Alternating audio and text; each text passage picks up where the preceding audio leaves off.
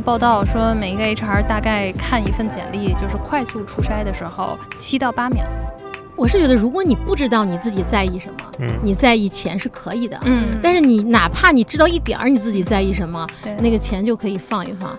我觉得你考研其实要想清楚到底为啥去考，你是是你是想要去提升我的学历找工作，还是说我现在不知道我想干嘛，那我就用考研来逃避一下。他的那个状态，其实我觉得特别好，因为他自己发现了自己现在职场上有一个问题，他找工作受限。但是我自己想说，这个问题如果你这一刻不解决，会不会在以后未来的职场路径上，他还会重复出现？哎，那这个学历比我高，是不是他的知识比我丰富？那是不是我说的东西他会瞧不上，或者他觉得我说的不对，他反驳我？他觉得你们这都老帮菜了，高中学那点东西哪有我博士生学的扎实？这说的不对。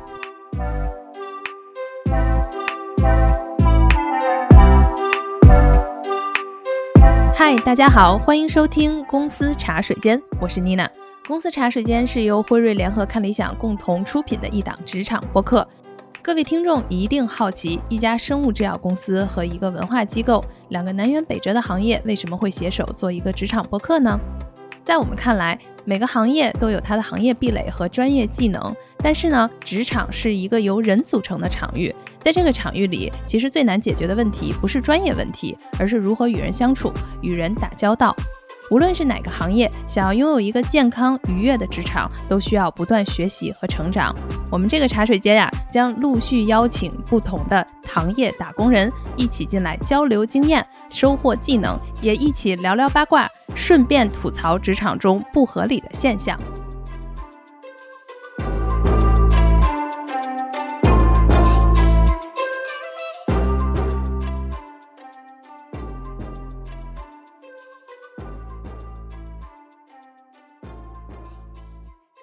嗨，大家好，欢迎收听茶水间，我是妮娜。自从茶水间播出以来啊，我们收到了好多听众留言。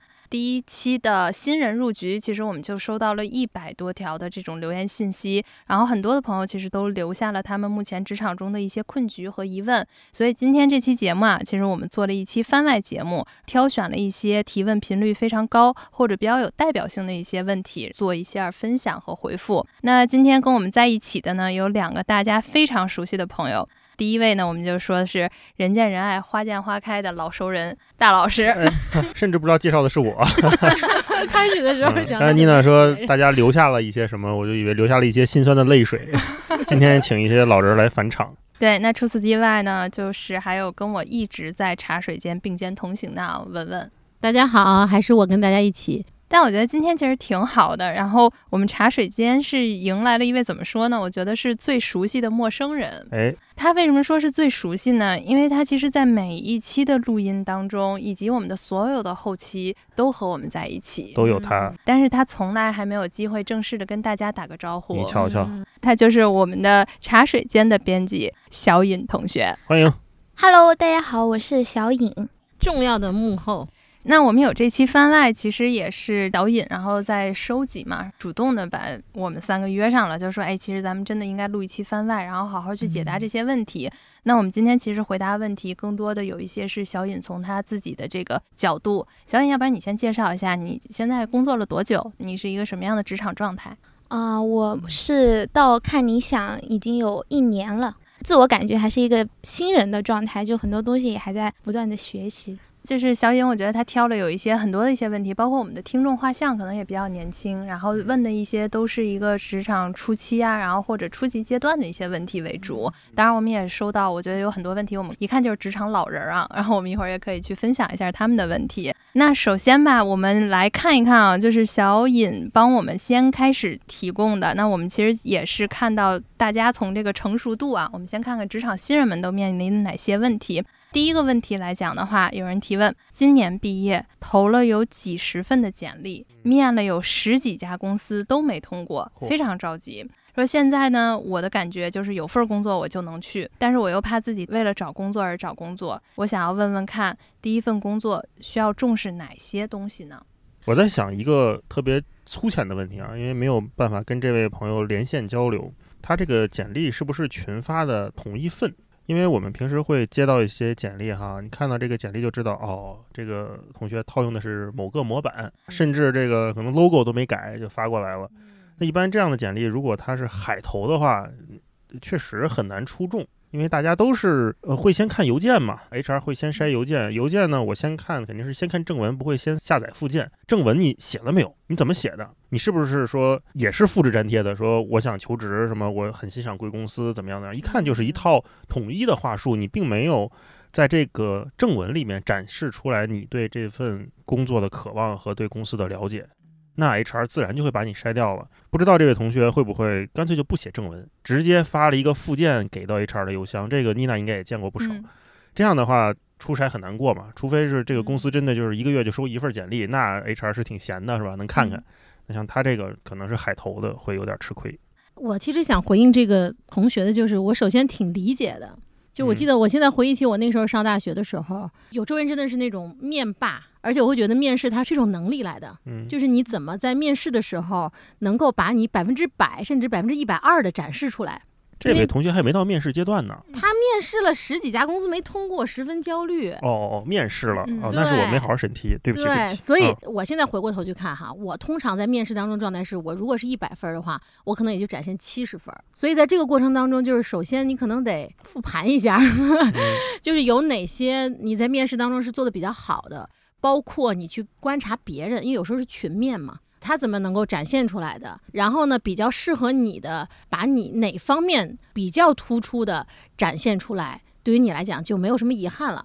其实可能要回答的是这个问题：你自己相对而言最想让这个雇主方感受到的、接收到的那个特质是什么？然后你把你自己要希望展现出来的，真的毫无保留的能够展现出来，那我觉得对你来讲，起码是已经做的。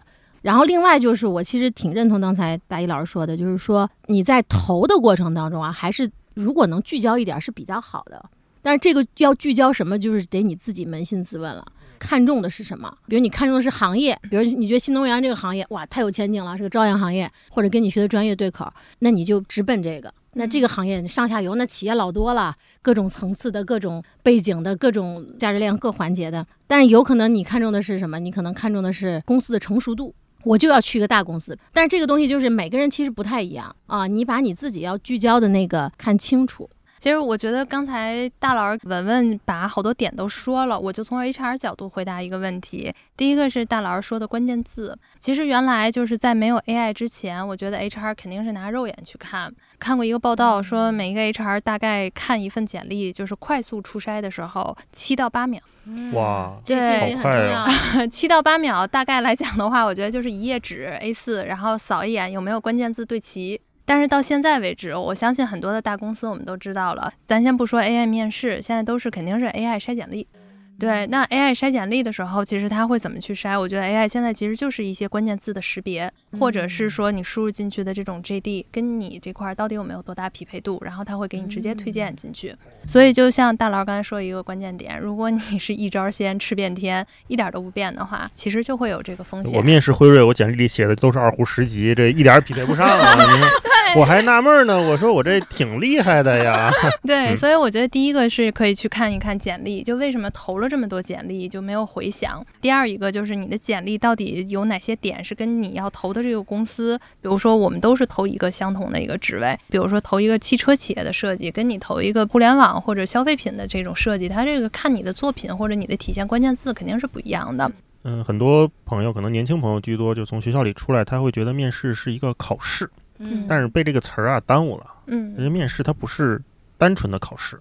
它是你带着你的问题和你对这个问题的思考来这儿寻求一份验证，这个验证可以是相同的，可以是不同的，就取决于你跟面试官聊的时候。像刚才妮娜说的，那你们公司做播客业务的，那我对播客是这样的看法，我不知道你是什么样的看法。其实这样的话，面试官会觉得，哎，对面的这个同学他真的是有思考、有答案，然后来我们这里寻求一份共识。如果共识能匹配上，那自然就能邀请到我们公司来一起工作。如果共识匹配不上，我们还可以做一些业务交流嘛，这就很好。小尹，小尹，小尹有什么想法？我觉得其实应届生像我，就去年毕业，刚开始出来找工作的时候，其实没有想那么的深。就像大老师说，有可能你简历海投，当时其实就是想找到一份工作，你可能哪要我我就去。对你没有想到那么多，你就是海投，就是你投完之后，如果有感兴趣的来找你，你可能就去面试了。说这个，我当时还在我的朋友圈子做了一个小调查，当时我有问他们说，大家觉得第一份工作应该看重什么？比较多的第一个其实是待遇，就是当时有朋友他就说他就是看重看重待待遇。就当时其实大家说到这个的时候，我觉得不是说我们一定要给大家一个建议，说你。第一份工作就要看重这个，我觉得每个人可能都有他自己的一个想法。像我有一些朋友，他可能就是说，嗯，我就是喜欢那种钱多事少、氛围好的那种工作。我也是，对，对，对，对，对。但就是他第一份工作想的是待遇，然后第二个比较多的是发展前景。就有一个朋友，他直接回复的是是否是大厂，他就是说他的第一份工作就是想去大厂。然后我有问他为什么，他就说他觉得发展前景会更好一点。我并不是说可能我以后要一直待在大厂，但是我如果在我的第一份简历上有更好看的一些经历的话，可能对于我以后的发展情况会更好。这就是跳棋式选择。第三个比较多的就是是不是有一个好领导？当时这个我觉得这个很重要。对，出来的时候就是你才面不可求。对，而且你才面试的时候，并不一定能知道你的这个领导是不是好，你们是不是还是得经过一些相处啦之类的这种。然后还有一个朋友给的是离家近，想要稳定的工作，钱多不多的能够养活自己就行。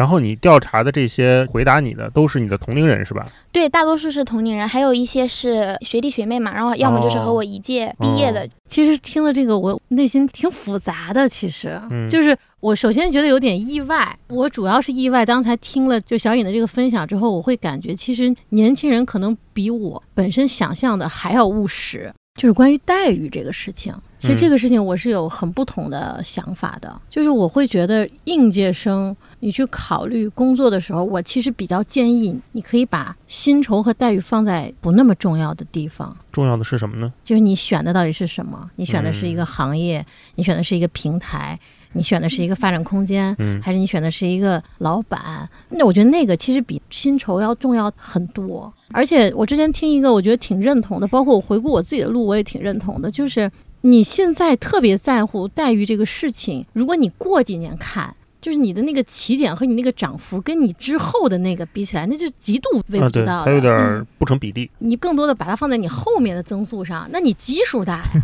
对吧？你那根本不是一个比例的事儿。像文文和妮娜在谈这个事儿，那就显得特别的资本家。哎呀，我作为一个 HR，我作为一个过来人，告诉年轻人不要注重待遇，先拼搏一下啊。那小尹是怎么看这个问题？待遇这个问题，因为我身边有那种朋友，他的一个目标就是我要赚钱。我有朋友他在培训机构，他一个月就招揽多少学生，这种他一个月可能就直接几万这种了，那他也很开心，就是他觉得我应届出来能赚那么多钱。但是也有很多朋友，他就是不看待遇，看工作内容，就是说这个工作内容是不是我喜欢做的？因为毕竟第一份工作嘛，我觉得更多的是你需要在这里面能学到什么。如果说钱对你那个时候来说并没有那么的着急的话，是可以放一放。毕竟第一份工作之前也没有经历太多，你可能也没有这么多的能力能够得到那么多。那相比于这样的来说的话，我觉得可以更多考虑一下工作内容和它的一个发展机遇。我是觉得，如果你不知道你自己在意什么，嗯，你在意钱是可以的，嗯，但是你哪怕你知道一点儿你自己在意什么，那个钱就可以放一放。为什么？因为你在年轻的时候，你相对来讲是最有资本不那么在乎钱的，因为你不用养家糊口啊，你不用还房贷车贷啊，就是你在家，你你说白了，你妈能给你点零花钱也是很合理的。你工作十年，你再跟我说妈我不行了，我你这多扎心啊，对不对？所以你那个时候是相对最有资本，可以不那么在意钱的。就把整个人生看作一个资本的话。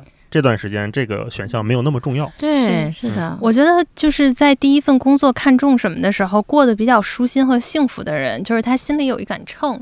他能自己比较平衡，比如说小宋，小宋就是说他在后来拿 offer，他不是也拿了好几十个 offer 吗？最后他怎么选？他选性价比，就对于他，他是快乐至上的人，对吧？他也愿意是外企氛围。首先他说我留学回来，我肯定不能进国企，我这样的待不住。第二一个呢，就是说他也希望高薪，但是他在高薪之下，他选了一个就是我得选一个生活跟工作节奏我自己能平衡的。所以就是说他最后他自己知道他想选的这个类型以及他自己这杆秤他的快乐点在哪儿。大家还是要。要回到内心，就并不是说我们觉得这个重要，那个不重要，而是你自己的这个天平上的两杆秤，你怎么样去评价一下？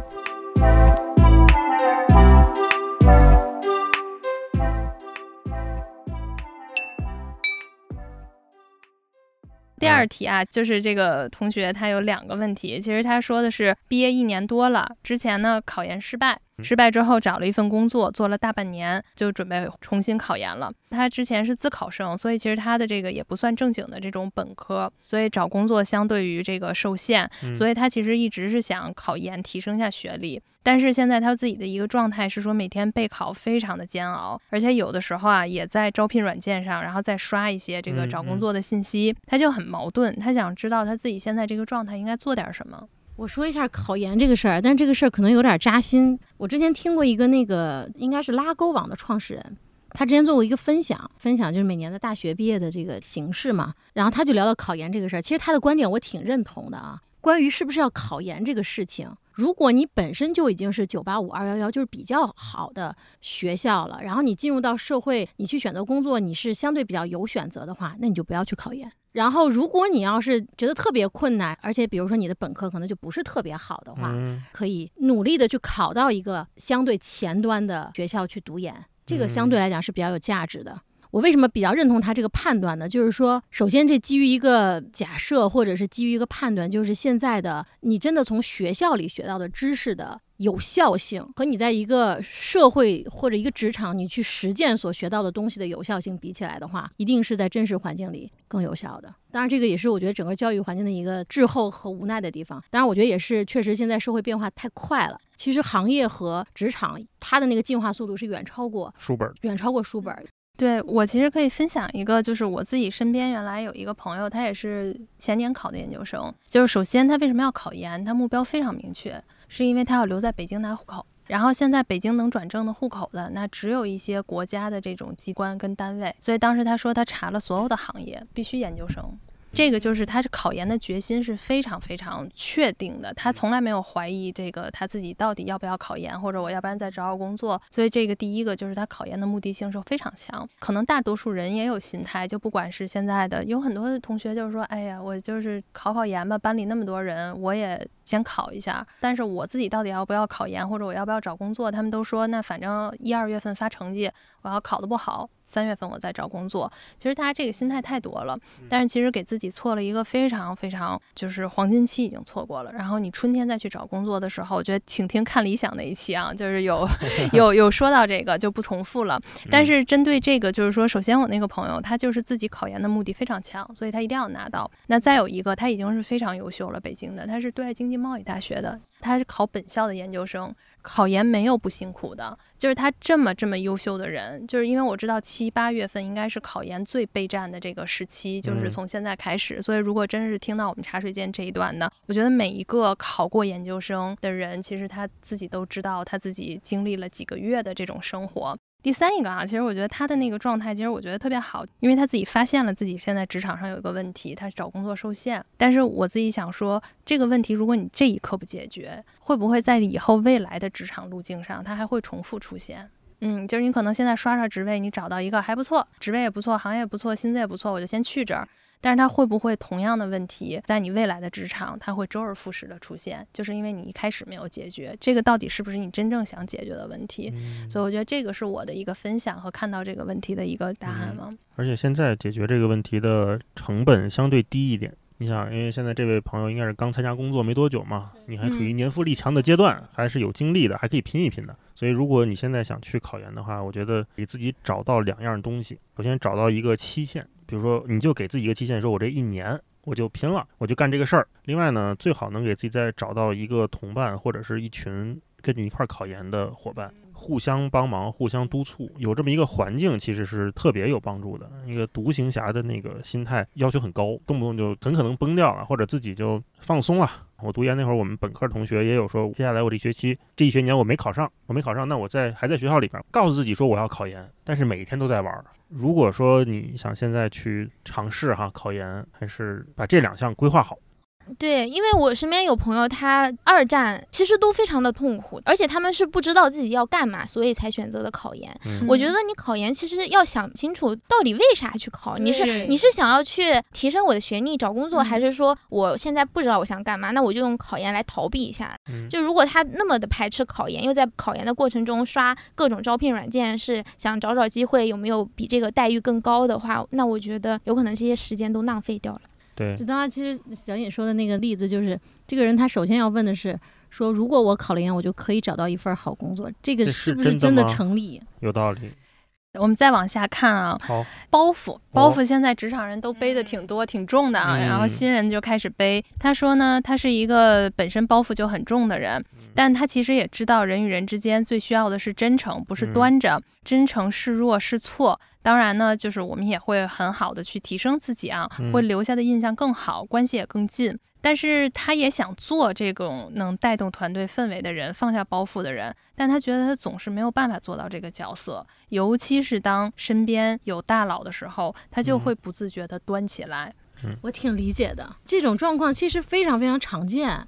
我觉得首先一点就是你要意识到，你内在的自信是非常关键的。就这个是一个特别扪心自问的一个灵魂拷问，就是你到底有多自信？相对来讲，其实你越自信的人，他面对权威的时候越比较能够做自己，越能放松一点，越能放松一点。所以其实你可以把那个看成是一个假象，就是你之所以会出现这种状况，可能就是在提醒你，我需要做的功课或者我需要提升的是提升我的自信。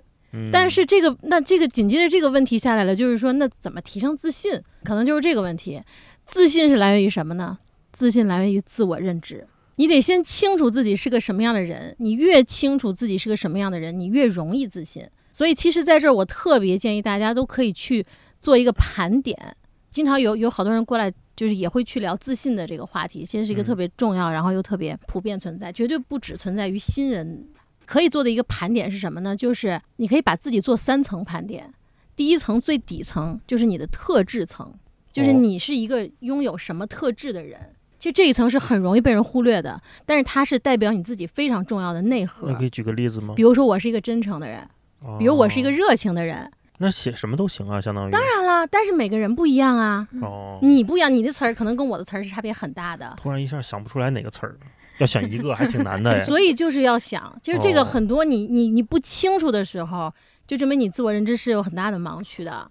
第二层是什么呢？第二层是你的能力层，这一层其实是大家我们在职场里面或者你去面试的时候比较容易显性化的，或者大家可能容易看重的啊。这个能力就有很多了，比如我沟通能力，我的协作能力，我的统筹能力，我做 PPT 的能力，我编程能力，没话说。剪音频。哎，对，没错，有一些就是比较偏软性的，对吧？那这就是属于能力层。嗯。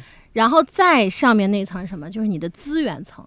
这个资源层，我举个例子来讲，比较容易被忽视的是什么？嗯。比如说，对于年轻人来讲，他有什么资源？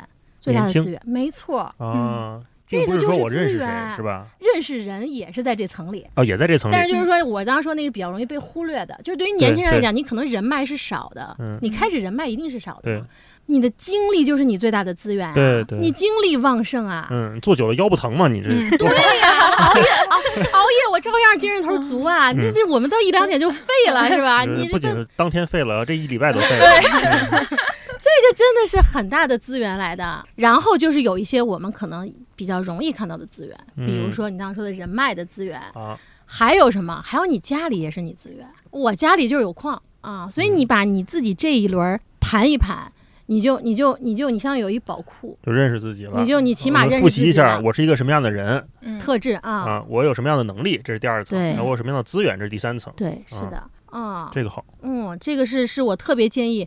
不管是你在，就起码你要做自信的这个功课，这是一个必修题。就是你把你自己优秀的这些地方，你要尽可能的发挥出来。嗯，这个时候你已经不能说无往而不利吧，但是你基本上已经，你你要想立个足是很容易的了。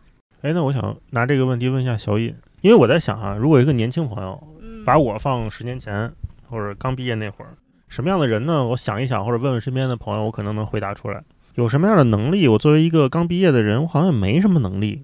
你说有精力吧？那我是有精力，我年轻嘛，我熬得住嘛。但是我身边的年轻人都有这个精力，都熬得住啊。那我怎么跟别人竞争呢？如果是像小尹，你来回答这个问题，你会有这方面困惑吗？我会，就是刚才听文文讲的过程中，我就会在想这三个问题，然后特别想问，就如果是具体的来说，比如说我现在知道了，我可能是一个比较热情的人，有比较有好奇心的人，然后我现在擅长能力是，比如说剪音频啦这种之类的技能，嗯，我现在的资源可能就是嗯有时间有精力，然后年轻，那我到底如何具体的去把我这些能力，就是像你说的这样子去提升呀？你说知道了这些之后，那我还是对我还是不知道我要怎么样去做这样子的一个事情。我觉得首先你得把这个列出来，它一定是一个不断扩展的过程，或者不断清晰的过程。比如开始你就认知到，因为你开始就没想这个问题了，嗯，你现在开始想了，开始想的时候开始往里填东西，嗯，这会是一个渐进的过程。回顾过去，就我刚才回应大一老师说的那个问题，比如我我现在回过头去看哈。我我作为一个大学生，或者我作为一个有相应成长经历的人，跟小尹一定是非常不同的人。嗯，然后我们两个所经历的一定也是不同的。比如你在大学里做的事儿，可能跟我在大学里做的事儿完全不同。嗯，然后你选的专业跟我选的专业可能完全不同，你的家庭跟我的家庭完全不同，你身边的朋友跟我的朋友完全不同。但是我经历了这些，或者我身边的人是这些，然后或者以及我选择了这些是因为什么？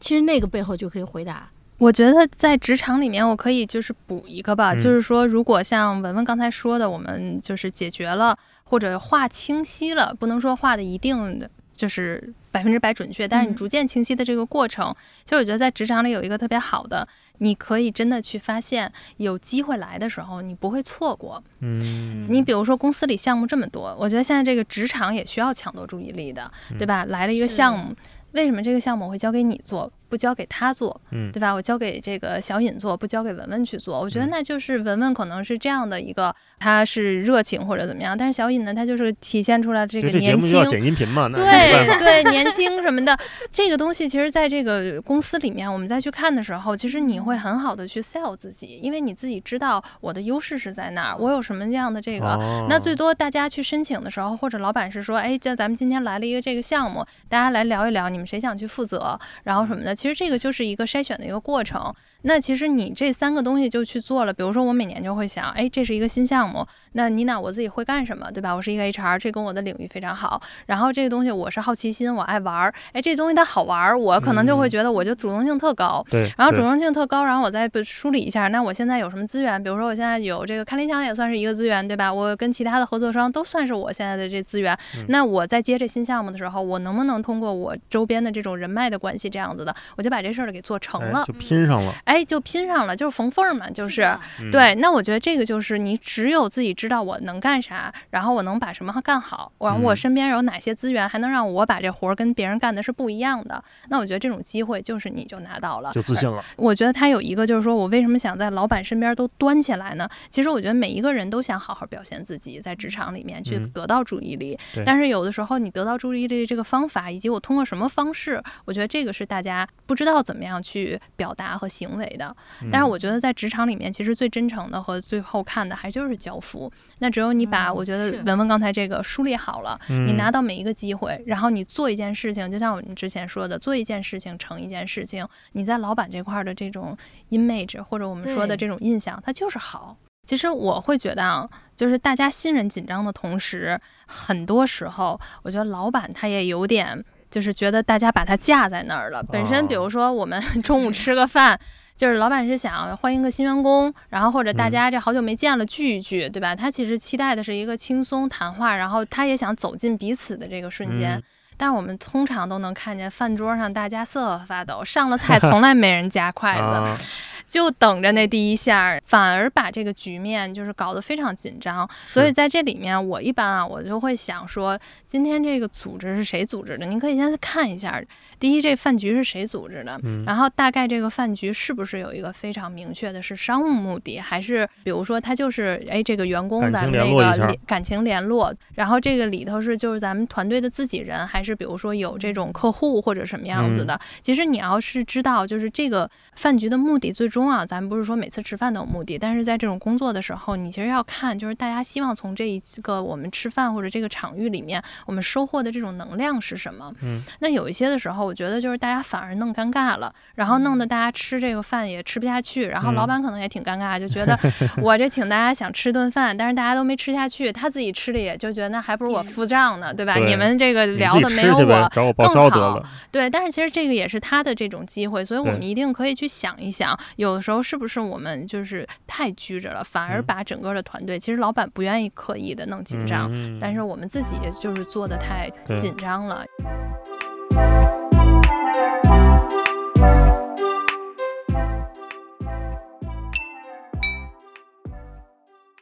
接下来这个问题还是跟老板有关系啊，我觉得接下来这个问题挺有意思的，说是，呃，想听听如何跟严肃的领导相处，就是说我的领导是一个非常好的领导者，然后他本身的能力很强，思维，然后逻辑。也会给他指导，但是呢，他在工作上真的非常严肃。即使他说的都对，但是我心里会产生特别大的压力。他自己说啊，他自己是一个性格内向，而且惯性会畏强的这种心态。那所以呢，就是导致现在他有一个什么成因呢？就是他在做项目的时候，身体是紧绷着的，把自己压得非常难受，而且在这种紧绷不安的。情绪甚至不能让他集中手头的工作，所以想听听有没有什么办法帮他去调节。其实很多人啊，在职场里面需要做的一个功课是什么呢？是处理和权威的关系，处理和权威的关系。因为除非你自己就是创始人，不然你肯定是有领导的，肯定是有老板的。自己是创始人，还有上级部门呢，还有股东什么的，其实也是会有面对权威的这个状态的。呃，但是就是我们普通人还是很明显的啊。对。我们无意识当中会会怎么样的呢？就是从心理学角度来讲，会投射。投射的意思是什么？就是你面前这个人，他其实是作为一个权威的代表出现的。哦。这个时候，你过往和权威相处的很多东西、很多经验、很多你内心的声音、很多可能不好的体验，会在他身上浮现出来。比如说，你可能就直接就畏惧了。嗯。或者你可能直接就要抗争了。嗯。其实他可能很可能是个假象来的，所以也就是说，你往他身上贴了很多标签儿，嗯，然后你自己还戴副眼镜儿，但是你可能没意识到你自己戴了眼镜儿，所以你看他就是红色的，这些就特别阻碍他去真的看到老板是一个什么样的人，这是一方面，当然还有一方面就是有可能是老板的问题。他就是不擅长跟别人打交道，那怎么办？对，是的，你甭理他了呗。你比如说这个严肃的领导是吧？你得感觉他是不是跟谁都严肃？嗯，对。他要跟谁都严肃的话，那就不是你的问题吗？嗯，对。所以这个是是他可能不知道怎么能够轻松的和下属相处，或者说同事之间相处没有必要刻意追求轻松和愉快。我觉得轻松和愉快是一个同事或者一个公司里面比较好的现象，但是它不是必要条件。就如果说我们冰冷一点说啊，就是大家都是来这儿干事儿的，都是来这儿挣钱的，都是来这儿把这个项目做好的。那如果我能在这儿交到朋友，大家嘻嘻哈哈的，每天把活儿干了，跟脱口秀似的，那也挺好，那是再好不过了。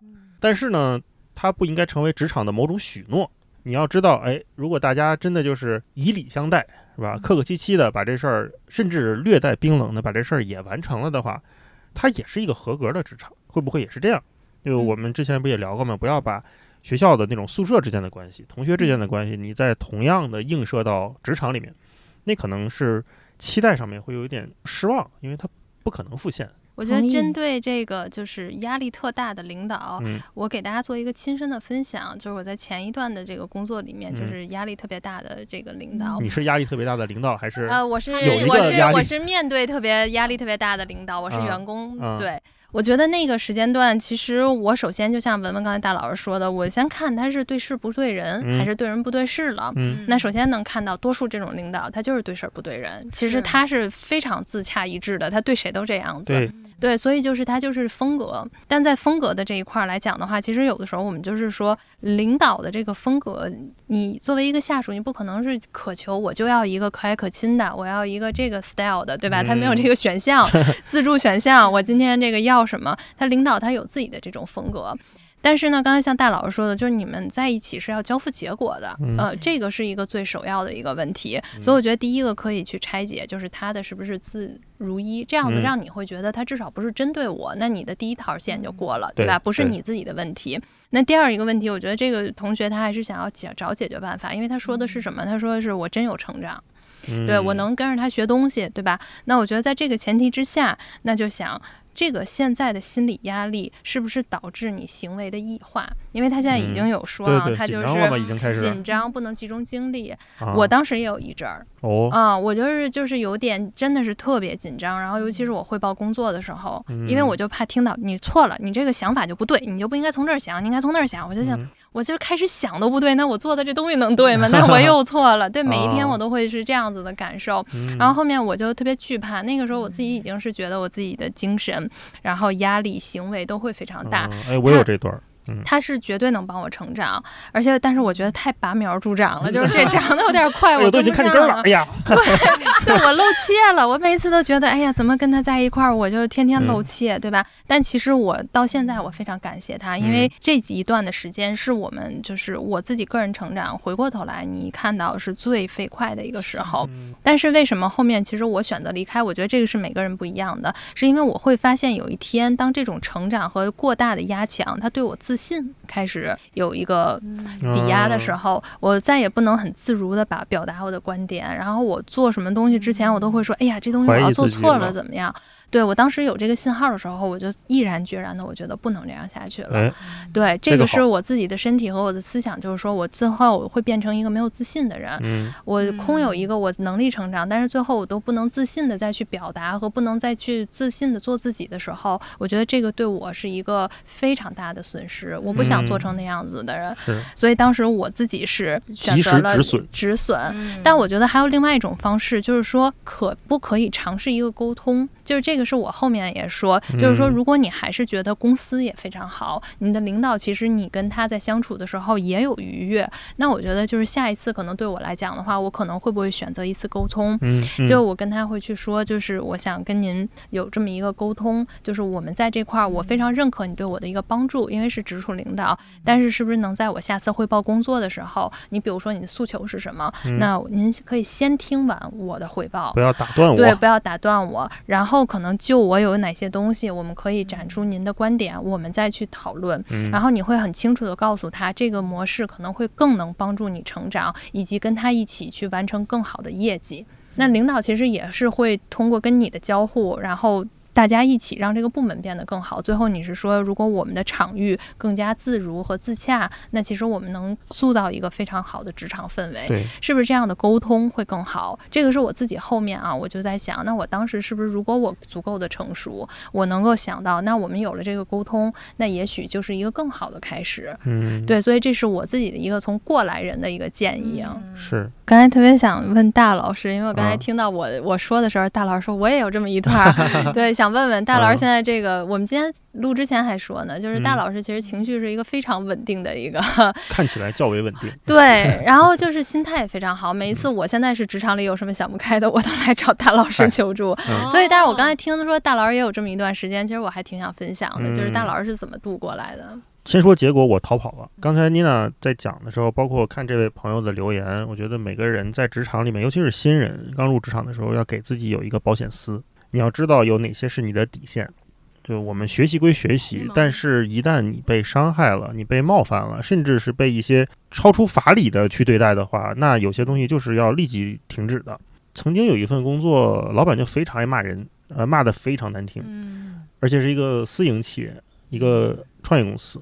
去的时候就会发现，哎，这个公司的所有的员工都会被他骂，啊，都会被他骂，那感觉好像也是一个很正常的事情。可是慢慢的，我就会发现，像妮娜说的，我的自信心就越来越差劲。在写一个文案之前，我就开始想，我靠完怎么想都不对吧，就写吧，反正早晚要挨骂。然后发出去之后，哎，果然挨骂。然后的领领导也不说哪个对，就说你不行，重写，狗屁不通，不会说的这么文雅啊。然后后来，直到有一天，我突然意识到，他改变我了，他开始让我不自信了。而且自信这件事情对我来说还蛮重要的。就像刚才文文说的那个模型，第一层我是个什么样的人？我觉得我以前是一个自信的人，然后我就说那得离开这儿了，这是一个及时止损的过程。我也在想，每一个人在职场里面都会多多少少会遇到这样的严肃的人，给你权威压迫的人。呃，学习归学习，你能感受到你确实在进步。有些环境可能改变不了的话，就就离开就行。对，小尹呢？小尹会怎么看这种问题？这个的话，主要是我其实没有跟就是严肃的领导相处过，但是我有。你看辟谣了，辟谣了。大老师严肃吗？严肃，真是。因为刚才大我问个问题，你觉得大一老师是一个什么什么什么样的人？三个形容词。大老师是一个特别靠谱，然后能够让我们安心，也特别能让人感到轻松的一个人。嗯，谢谢你，可以。就我们在工作中，大大老师经常会说，就是靠谱，其实就是相互信任，是一个很重要的一个特质嘛。然后我在我们部门其实感受到的也是这种，就是你每当在做一件事情的时候，其实大家都会充分的给予你一定的肯定，然后以及相信你会把这件事情做好。那即使你有做的不好的时候，其实你你你就会想到啊，那我们还有大老师，或者 或者是还有颠颠，就可以去向他们求助。你会觉得是一个特别安稳的在做事情的那种。所以没什么没什么经验是吧？其实我才入职的那几天，和刚才这个朋友有一点相似，我身体还有一点点的紧绷，就是每一天会很紧张。后来想了一下，我这个紧张的呃原因是因为我怕我的事情干不好，就包括可能刚开始没有多少这样子的一个经验。比如说我交一个作业给大老师的时候，就会观察大老师的一个反应，就是看他微表情或者是一些就是那种。这种声音，然后我就特别会投射到我自己的身上。我说是不是哪里做的不好，或者是这样的？但是到了后面，其实慢慢的，你跟大家相处下来的话，还是会觉得，其实大家的工作模式就是这个样子，就是你只要把你的事情做好，就后面就慢慢的自洽了。适度的紧张也是正常的，同意的，对，所以，我我觉得有的时候大家老说就是严肃的上级，我们同事说怎么怎么样，但是如果大家真的是在自己的工作当中能够遇到一个非常好的领导，我觉得也是时候你可以去跟他表示一些这种感谢，因为有的时候我们指责的时候就说我天天指责我领导不好，但是。真的是你能遇到一个的时候，其实我觉得要反过来，就是说自己是幸运的。嗯，每个人都会有幸运的时刻，也希望大家未来会有啊。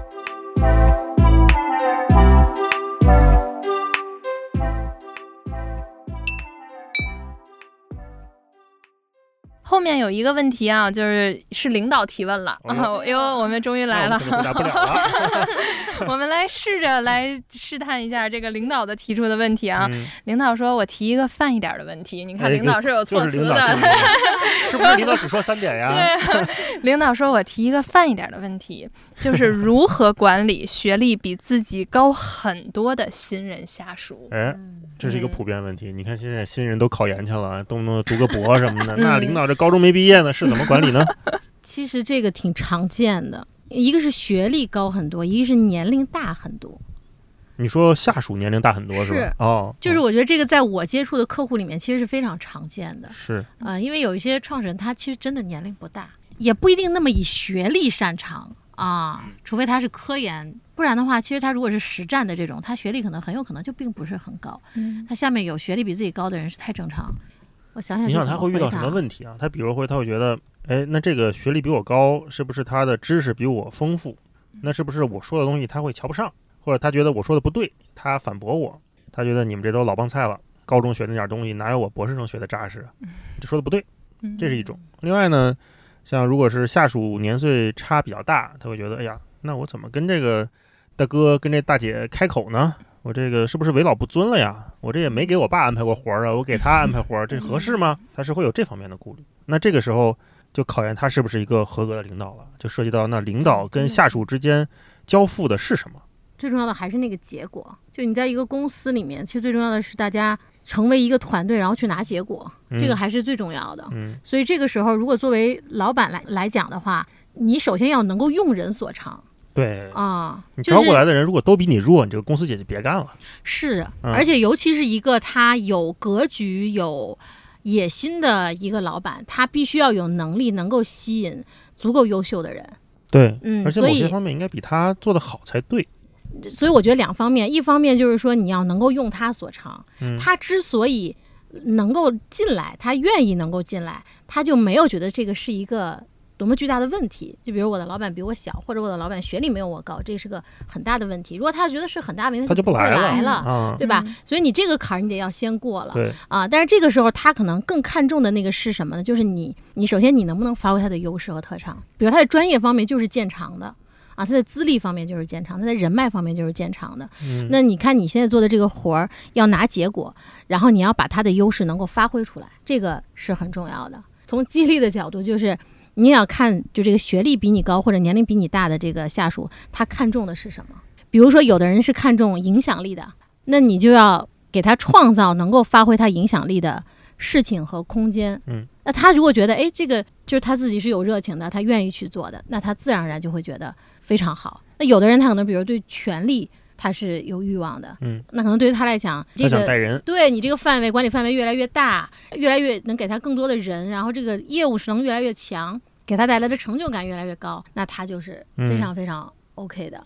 这两点最原始的那点，就是你自己先要迈过去，先要心态上，嗯，一定要迈过去。如果别人并不觉得问题，你自己觉得是问题，你的动作会变形。对啊，你面对他，你可能会觉得，哎呀，他说了一个特别专业的事情，你你反而觉得，哎呀，我是不是不应该质疑他？但是你可能就是探讨嘛，你质疑可能是好的，你求请教一下嘛。对我是不是问了问题，他觉得我太弱了，这个或者什么？你你如果自己先有这么多这么多的话，你那个就越来越变形了。我我觉得我看这个问题的时候，我特别逗。我分别问过两个人，然后一个是我今天为了这个问题我问的一个，因为我问了一个就是下属，我也不知道啊，哥伦比亚大学毕业的硕士生，对我就问问我说你喜欢什么样的领导，对吧？然后就是真是每个人不一样。你看他就是说，因为他跟经历就来了，他自己可能是十三四岁就去了北美就读书，很独立，所以他对就是说我期待的领导是什么样的管理我的方式。第一，我做事儿你别打扰我，嗯，就是咱们说清楚了你要干什么，我这个工作结果如何交付，我就可以去做。第二，有话直说，不用说那么多这个铺垫，然后怎么怎么样，然后最后再跟我说这些东西。九六年的，咱们先说一下，一般领导可能也是现在遇到九零后，这个是九六年的，嗯。啊，就说不用铺垫那么多，你可以有话跟我直说。对，哎，我也遇到过这样的反馈。对，他说你不用顾忌，因为我还更觉得这样子的是这种自如。对。但是其实后来我一想，结合就是他这种北美式的这种教育，大家都可能是比较 to to the point，比较直接，没有那种寒暄啊。后来他还跟我说了一条，就是这个就是你看他的风格，他说其实你当不当人说我我无所谓。他是那种，就是你当面可能有人说这领导怎么天天当着别人说我不太好啊，对吧？对，有的时候，那有的人就会，我听过很多的一些职场的新人，就是说，其实我能接受领导他说我，但是我可能不太能接受他当着其他人的面就把这些问题指出来。我是不是能够有一个私人的空间？然后你跟我说，对。但是你看这个朋友，他就是说，他说其实你当不当人对他来讲，他不在意，不在意啊，他也没有觉得自己会那么。重要就是这种感觉，但是他特别希望知道你会给一个非常直接的一个 feedback。嗯，后来我说，那你对领导有什么期待吗？你期待你的领导是什么？他说，我期待我的领导就是一个有远见的人就行。哦，他就是能有远见，然后他能给团队指非常清晰的方向。他说，这个就是我对领导的一个期待。其实，但是我跟通过这个沟通之后，其实我能够发现有一些，就是说每个人提到管理的时候，其实就像文文说的，其实他跟他自己的生长背景、然后生长环境、教育经历以及他自己个人风格。是特别不一样的，所以这领导，如果你是在管理下属的时候，就像有的时候我们说，这下属来的都不一样，对吧？我们是有这个在国内求学的，有海外回国的，然后还有另外的其他的，比如说这种野蛮生长上来的，都是能力很强，但是对这种不一样的人的领导方式是不一样的。第二一个呢，我之前跟我那个有一个合作伙伴，他四十多岁，他做的非常非常好，然后我一直也叫他就是范老师。我问过他，我说广告行业，尤其是这种创意热电，在国际上这种他们做，我说这应该是一个人才竞争的一个非常强的这么一个行业。我说那您怎么能管得住您底下这么强的创意人呢？对，对，这么一帮不服管的，对，一帮不服管的人啊，自由奔放的，对吧？这种的是个好问题啊。他说：“如果我都四十多了，我还拿创意跟他们厮杀，他说我肯定厮杀不过，对吧？你的这种理解，你对这个时代你看到的东西，你觉得你还行，在这个行业上，对吧？但是其实你远没有年轻人看到的东西新，看到的东西多，看到的视角更新鲜。他说，所以对于他这个年岁来讲的话，他说我比他们的优势在哪儿？心态。”他说：“我就比他们好在，就是我有一个强大的一个心态，我的心态就是能承载这么一帮人，一帮稀里糊涂的，然后我能让他们在胡闹的这些人，我能就是这个心态能容得下他们。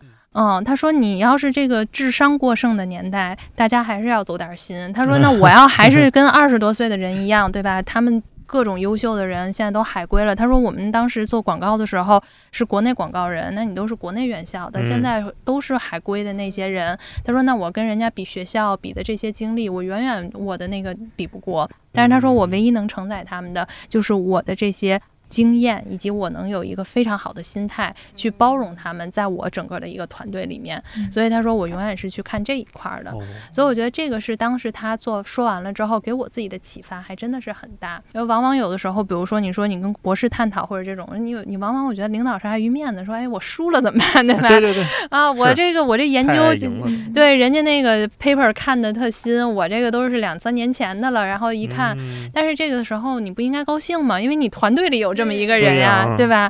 就是把自己对自我的失落转化成为对团队的，哎，我居然有这么一个人才，而且你还应该鼓励，就是说，哎，那你平时怎么能看这么多东西？你是不是可以把他做的这个行为在团队里头再推唱一下，对吧？让他做分享，那这个人就会越来越爱看，然后你的团队可能因为这个之后就会有了一个分享的这种文化。对我，我之前在看理想刚来没多久那会儿，就发现有一个同事他配乐配的特别好。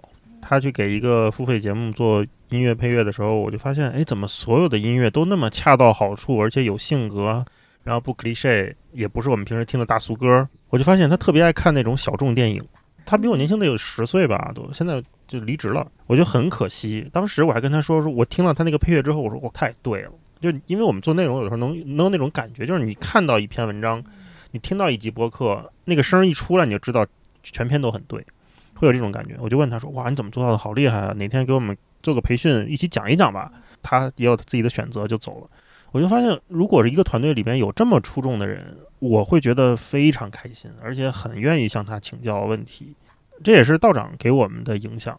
他一直都不认为自己知道很多东西，虽然他确实知道很多东西。他特别爱问，向我们问问题，问的比如说什么流行语什么意思啊，或者大家对这件事情怎么看呐什么的。所以我们从来不会觉得他是一个。知识那么多，但是从来不会觉得他是一个严肃的人，不会觉得他是一个严肃的领导，会觉得他很愿意跟我们平等的交流。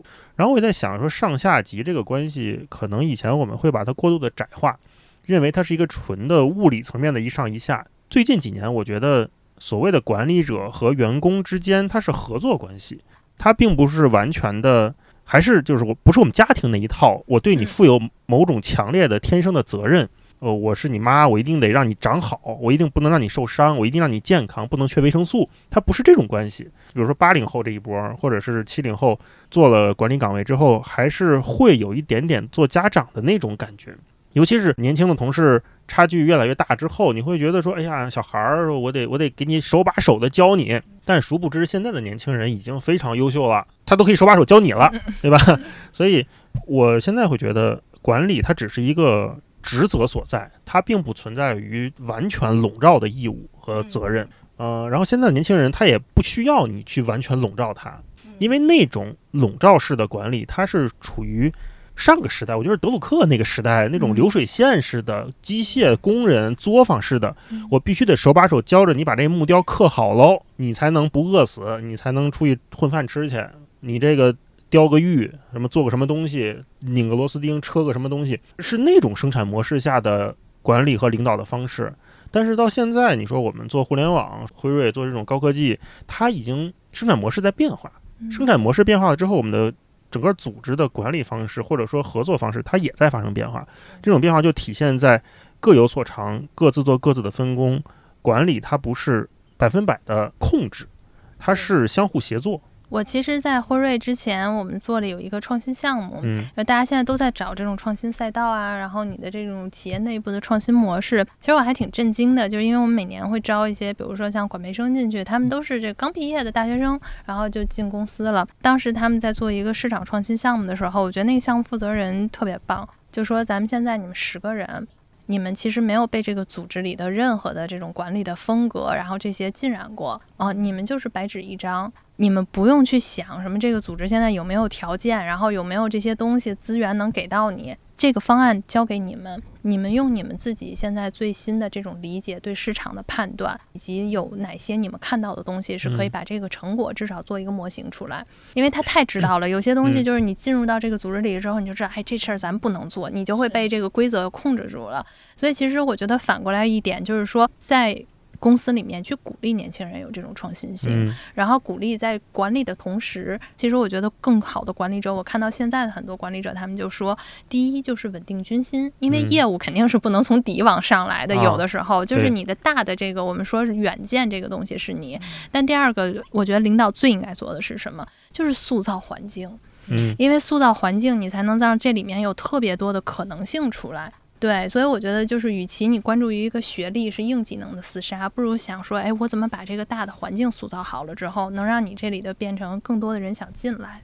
他的学历高是对你来说的帮助和补充啊，就让你们团队越来越厉害了嘛。而且你看，咱们那个帆帆来过，就是他是有博士压力的，就是说不要这么看我，对吧？都是阴博，我们叫人家也是有的时候，我觉得 这个确实是有一种就是。你看，我们大家就是笑称他叫殷博，但是其实他并不喜欢被别人这么着去称呼的，因为他就是说，你就拿我当一个普通人就行。因为无形当中，我们可能也给高学历的人造成了一个心理压力，所以这就是互相卷，你知道吗？你觉得他卷你，然后他还觉得你卷他，你知道吗？你给他高期待是。好啦，今天我们已经分享了其实挺多的一些问题了，然后也具有代表性，而且我觉得咱们这个小尹选的特别好，就是各个年龄层，然后各个职级的其实都有照顾到，然后希望大家今天通过我们这一集的一些分享吧，能够帮到大家解决一些职场的困惑，或者至少您听完了舒舒心。对，如果说大家再有一些这种意见或者是一些共鸣，可以在我们的评论区继续跟我们互动。对，然后我们也希望茶水间更热闹一些。是，希望有一天也能听到你的声音。好的，那就这样，那我们跟大家再见啦，拜拜。